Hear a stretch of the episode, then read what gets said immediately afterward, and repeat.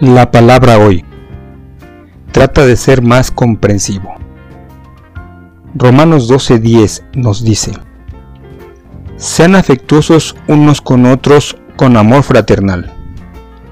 En general, una relación fracasa no por culpa de una diferencia de opiniones, sino de la falta de comprensión. Preguntémonos, ¿por qué no somos más comprensivos?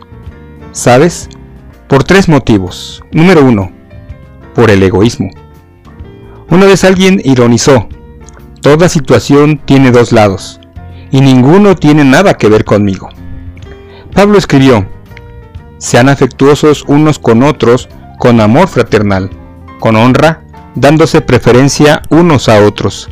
Romanos 12:10. Número 2. Miedo. El prejuicio generalmente es el miedo de aquello que no estamos dispuestos a hacer y entender. En lo que se refiere a nuevas ideas, tienes dos opciones: abre tu mente y crece, o recházalas y sigue siendo del mismo tamaño. ¿Sabes? Tenemos la tendencia a comparar lo que no entendemos con lo que pensamos entender, como los hombres que le dijeron a Colón que la Tierra era plana. Respecto a las relaciones, debes estar dispuesto a hacer lo que todavía no hiciste. Número 3. La diferencia. Es necesario más de un color para hacer un arco iris y más de un músico para una orquesta.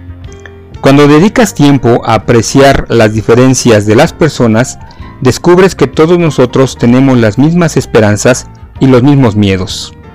Harry Truman dijo en cierta ocasión: cuando entendemos el punto de vista del otro y qué es lo que él está tratando de hacer, descubrimos casi siempre que él está solamente tratando de hacer el bien. Básicamente, todos nosotros tenemos las mismas esperanzas y los mismos miedos. Dos de nuestros problemas más comunes son la envidia de los dones del otro y la envidia de la proyección de los demás. Uno ocurre cuando comparamos nuestros talentos con los de los demás y nos sentimos inferiores. El otro ocurre cuando esperamos que los demás se sientan tan enamorados como nosotros por alguna cosa. La Biblia hoy nos dice: hay distintas formas de servir, pero todos servimos al mismo Señor. Primera a los Corintios 12:5.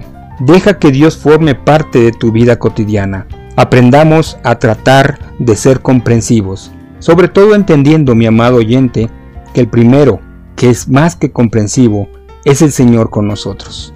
Él nos comprende también, pero es paciente, tardo para la ira y grande en misericordia. Imitemos a Cristo y seamos comprensivos unos con otros. Que Dios te bendiga, que puedas descansar. El Señor recobre tu fortaleza en esta noche y nos vemos más adelante. Que Dios te bendiga.